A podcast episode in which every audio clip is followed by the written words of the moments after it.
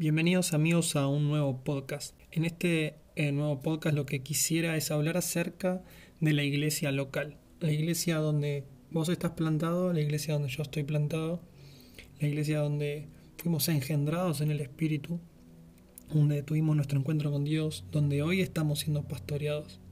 Quiero hablarte del corazón de Jesús acerca de la iglesia local y el corazón que nosotros deberíamos tener por nuestra iglesia local. Así que sin más, vamos a arrancar.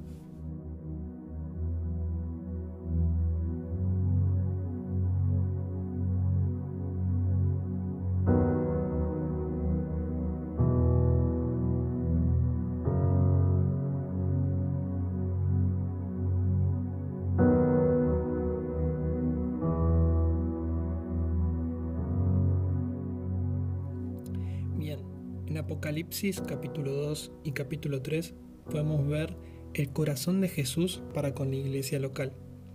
Podemos ver que en estos eh, dos capítulos se nos va una ventana de revelación acerca de cuál es el corazón acerca de las siete iglesias que estaban en Asia Menor en ese momento. Estas siete iglesias estaban batallando, tanto ellas como sus líderes, con un montón de defectos. Algunas dicen que estaban luchando con falsas doctrinas, otras estaban luchando con haber perdido su primer amor, otras tenían obras muertas, otras dicen que estaban llenas de temor, otras estaban luchando con inmoralidad sexual. Cuando uno empieza a mirar y analizar estas iglesias, se da cuenta que realmente estaban mal estas iglesias. Sin embargo, Jesús en el capítulo anterior dice que a ellas las ve como candelabros de oro. Qué increíble es que Jesús siempre nos ve y ve a la iglesia por su destino y no por su condición. Y Jesús se muestra en medio de estas siete iglesias. Es decir, teniendo todos estos defectos la iglesia, Jesús no se va de la iglesia, no busca abrir una nueva iglesia en Europa, sino que él dice yo me quedo en el medio y le empiezo a hablar para, para enamorarlo otra vez y para transformarla. Jesús se queda en el medio de la iglesia y lo, el mensaje que le dice una y otra vez a todas las iglesias es, yo te conozco, yo conozco tus obras, yo no me alejé de vos, yo estoy, yo te conozco. Hay cosas que quiero corregir, pero quiero que sepas que esto sí me encanta que estás haciendo. Hay mucho por mejorar, sí hay mucho por mejorar, pero te conozco, quiero que sepas que te amo. Lo primero que quiero que sepas es que yo estoy ahí en medio tuyo. ¿Por qué te digo esto? Porque Dios habla este mensaje tanto a la iglesia como al ángel de la iglesia. Y el ángel de la iglesia es la autoridad que estaba puesta. El mensajero vendría a ser la traducción correcta. ¿Qué te quiero decir? Nosotros estamos en iglesias locales donde es increíble cómo cuando llegamos a la iglesia nos enamoramos de nos parece todo perfecto, pero a medida empezamos a tener encuentros con el Señor y empezamos a ir más profundo, empezamos a tener ojos más claros y empezamos a ver los errores que hay en nuestra iglesia local, las falencias que tiene, los defectos, las cosas que le falta crecer, la inmadurez que tiene en algunas áreas y empezamos a tener una lucha en nuestro corazón porque lo que en algún momento nos pareció increíble ahora le encontramos un montón de defectos. Y no está mal ver esos defectos. Incluso yo creo que son defectos que Dios mismo nos revela de su iglesia, así como Dios le mostró a Juan cuáles eran los errores de esta iglesia. Dios elige a sus amigos íntimos para revelarles cuáles son los errores de la iglesia. Ahora, míralo de esta manera. Si vos te estuvieses de novio o de novia y vos ves errores en tu pareja y le contás a un amigo tuyo íntimo el error que está teniendo y esa persona empieza a criticarte o empieza a criticar a tu novia, ¿cómo te pondrías? Yo, en, mi caso, yo creo que me enfurecería porque si yo tengo un amigo de confianza y lo, no quiero que vaya a criticar a, a mi novia, sino que lo que quisiera es que él sea un mediador, alguien que se acerque y le empiece a hablar desde otro lugar, diciéndole las cosas que ella podría mejorar, pero en amor.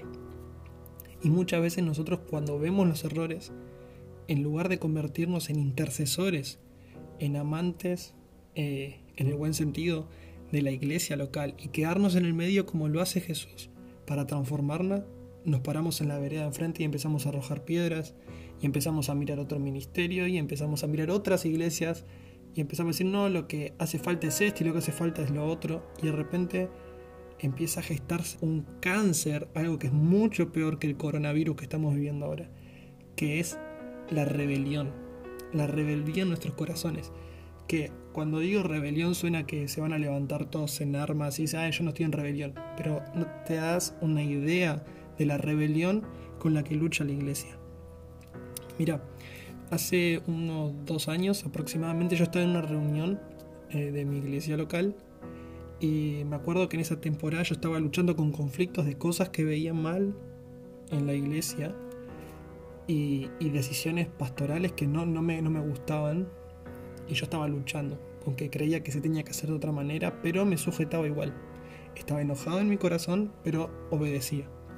Y me acuerdo de estar en el medio de una reunión de líderes y estábamos adorando y veo subir a los pastores en un momento a la plataforma y mi corazón tenía eso. Y el Espíritu Santo me habla y me dice, Franco, quiero que ames a los pastores. Y yo me, enojé porque dije, Dios, yo amo a los pastores, ¿qué más tengo que hacer para demostrar amor? No estoy de acuerdo con lo que ellos piensan, estoy de acuerdo con cómo se mueven y aún así sigo obedeciendo. Y me acuerdo que el Señor me dice, Franco, obedecer lo hace cualquiera. Yo quiero que los ames. Y fue como si un, unas escamas hubieran caído de mis ojos porque yo empecé a mirarlos a ellos de otra manera. Me di cuenta del espíritu de juicio que había dentro mío, la arrogancia que había de creer que ahora yo era más espiritual que ellos, que ahora yo tenía la revelación correcta, que mi punto de vista acerca de los temas, teniendo cinco años de cristiano quizás, eh, o al menos de cristiano profundo, eh, era, era mucho mayor que los años de servicio, de fidelidad, de obediencia, de revelación, que mis autoridades. Y lo que Dios estaba dando para la casa a través de ellos, yo lo estaba rechazando. Y Dios me hizo ver esto y me acuerdo que terminó la reunión y tuve que ir hasta el pastor y decirle, decirle, eh, pedirle perdón, decirle que, que no me había dado cuenta de la rebeldía que había en mi corazón y que no nos estaba amando y le pedía perdón. Y me acuerdo que terminó en, en un abrazo y, y, fue un momento, la verdad, de, de más unidad entre el corazón del pastor y, y mi corazón. Ahora, quiero preguntarte esto, cuando ves errores en tus pastores, errores entre comillas, o quizás estás viendo errores, porque no significa que lo que yo estaba viendo estaba mal. Eh, pero cuando ves errores, cuando ves errores en la iglesia, cuando ves errores en, tus pastores, ¿te convertís en un intercesor o te convertís en alguien que murmura? ¿Te convertís en un, en un amante en el buen sentido de la iglesia y te comprometes a amarla hasta transformarse, hasta que sea transformada? ¿O te empezás a criticar? Quiero hablarte de números 16. En número 16 el pueblo de Israel está en el desierto y están siendo guiados por Moisés. Y un grupo de personas, eh, guiados de alguna manera por Corea, eh, lo vas a encontrar en la Biblia como la rebelión de Corea, se levantan, pero según ellos, no contra Dios. Ellos estaban en contra del liderazgo de Moisés. Ellos les parecía que la dirección de Moisés era errónea y querían levantarse ellos para ser ellos los nuevos líderes o seguidores de Dios. Ellos creían que tenían la más sabiduría que Moisés, más dirección que Moisés, y no respetaron el manto de autoridad que había sobre Moisés. Y al hacer eso, Dios dijo, ellos no se están rebelando contra Moisés, se están rebelando contra mí. Y en ese día murieron casi 14.700 personas. ¿Qué te quiero decir con esto? Rebelarte contra una autoridad, enojarte contra tu autoridad, no importa si es buena o si es mala, es rebelarte contra Dios. Y capaz esto te esté haciendo ruido, pero déjame darte dos o tres ejemplos muy rápido. Te quiero hablarte del corazón de David, pero vamos un poco más atrás de David. Acordate de, del sacerdote Elí. Dice que Elí y sus hijos eran un desastre sirviendo al Señor, un desastre. Y llega el niño Samuel y Dios le habla a Samuel y le dice, yo he desechado a Elí, deseché a los hijos de Elí porque ellos no tienen respeto ni tienen temor de mí. Y Dios le habla a Samuel y lo levanta. Ahora, hasta la muerte de Elí Samuel en ningún momento profetiza.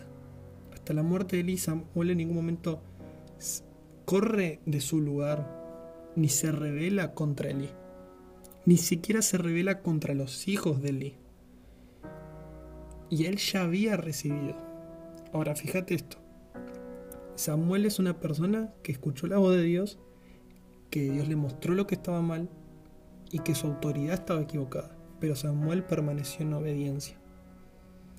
Y a su tiempo Dios lo promovió y le dio la razón a Samuel.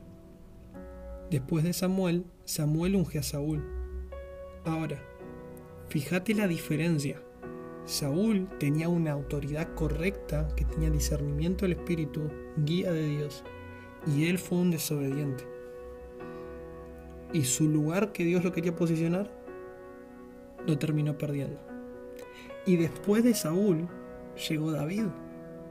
David, un hombre conforme al corazón de Dios, dice la palabra. Un hombre que tuvo una mala autoridad como Saúl, de hecho una autoridad que lo quería matar a él, pero él nunca se animó a levantar eh, sus manos contra el ungido del Señor. David respetaba no solamente a Saúl, la unción que se había depositado sobre Saúl. David entendía que rebelarse contra su autoridad era rebelarse contra Dios. Y según Dios, Dios dijo, yo deseché a Saúl y lo escogí a David. Y lo mandó a Samuel a que lo unja. Y David fue ungido. Pero no fue hasta aproximadamente 18 años después que David se convierte en rey. Él nunca se rebeló contra su autoridad.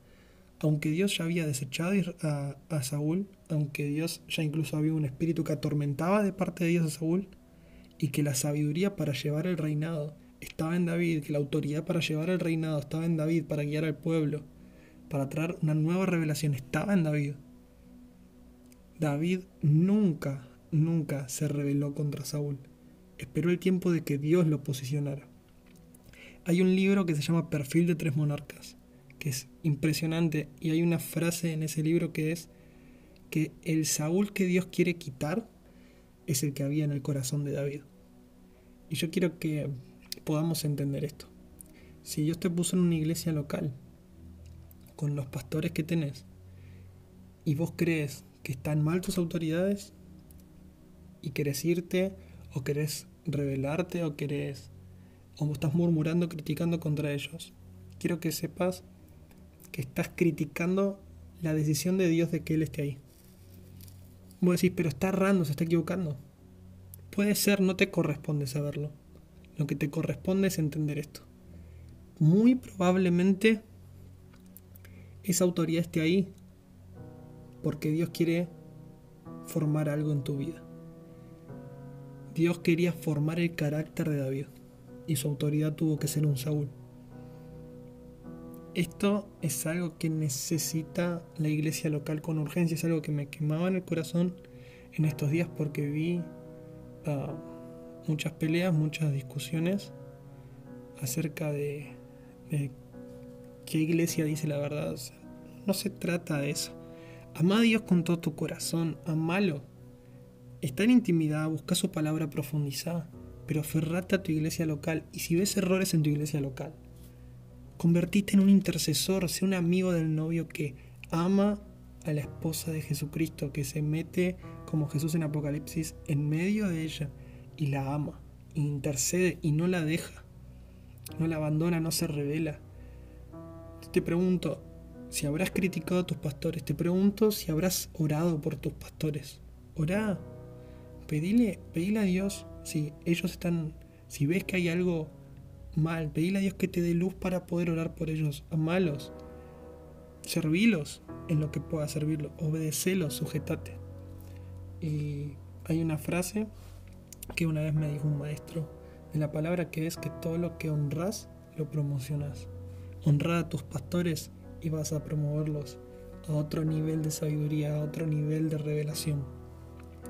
Necesitamos más amor y menos condenación dentro del cuerpo de Cristo. Necesitamos más reconciliación entre los hermanos. Para terminar, David, según Hechos, dijo Dios que era un hombre conforme a su corazón. David había tomado la forma del corazón de Dios y en el libro de Jeremías, capítulo 33, eh, versículo 22, eh, Dios mismo deja esta promesa. Dice, como no pueden ser contados el ejército del cielo, ni la arena del mar se puede medir, así multiplicaré la descendencia de David mi siervo y los levitas que me sirven. Yo creo que Dios en medio de tanta ofensa, en medio de tanto dolor, donde el amor se está empezando a enfriar, quiere levantar una generación como David, conforme a su corazón, que no importa lo que hagan sus autoridades o su contexto, no se va a ofender, sino que siempre va a permanecer en la honra, en la obediencia, en el amor, en la fe, en la esperanza, porque el amor todo lo cree, todo lo espera, todo lo soporta. Te animo a que si estás escuchando este podcast puedas decirle a Dios, yo quiero ser parte de esa generación que tiene su corazón sano de ofensa y que no critica a la iglesia, sino que es un amigo o una amiga del novio que se involucra con ella para transformarla. ¿Crees que tu iglesia necesita algo? Ora por tu iglesia. Ama a tu iglesia. Nos vemos en el próximo podcast.